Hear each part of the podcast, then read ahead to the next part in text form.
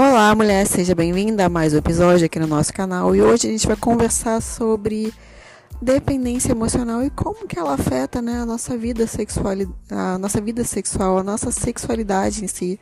Porque pouco se fala sobre esse assunto, né? Mas eu até já andei abordando na minha página no Instagram, na terapia com Carol. E é uma temática realmente muito delicada, que a gente precisa falar sobre isso.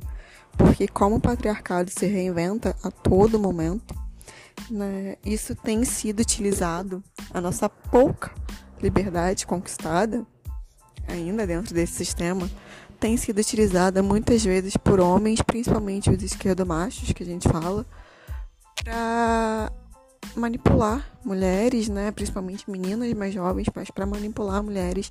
E aí eu falo meninas mais jovens, mas também coloque aí toda mulher que tem uma fragilidade emocional, a questão da dependência emocional, né? E aí esse tipo de perfil de homem tem utilizado isso para manipular e poder acessar mais facilmente, né, corpos femininos com esse papo que provavelmente vocês escutam em algum momento, né, que é muito comum de Ué, mas você não é moderna? Por que, que você não quer transar comigo agora? Por que, que você não quer transar no primeiro encontro? Por que, que você não quer transar? Né? Por que, que você não quer fazer isso, não quer fazer aquilo, não quer ceder um fetiche A, B e C?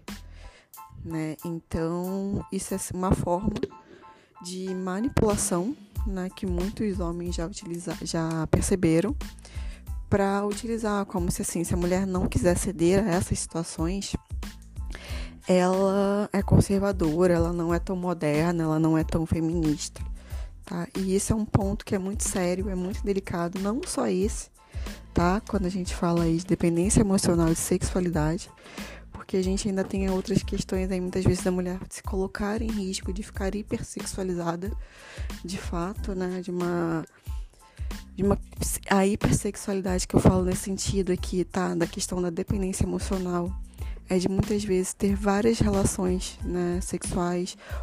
Não falo com vários caras, mas se submeter a esse tipo de situação, buscando ter afeto, buscando ter uma atenção.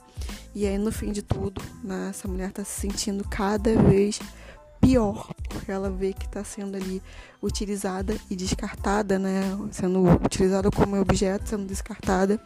E isso vai entrando num looping infinito de mal-estar que vai daqui a pouco gerando aí uma crise de depressão e tudo mais, né?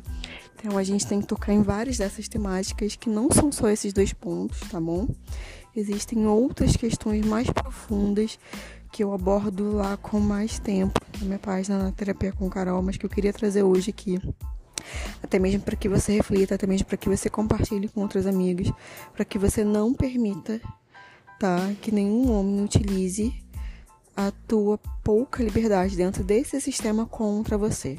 Então, liberdade sexual também é dizer não, também é não estar disponível de fato se você não quiser, tá? Não esqueça disso.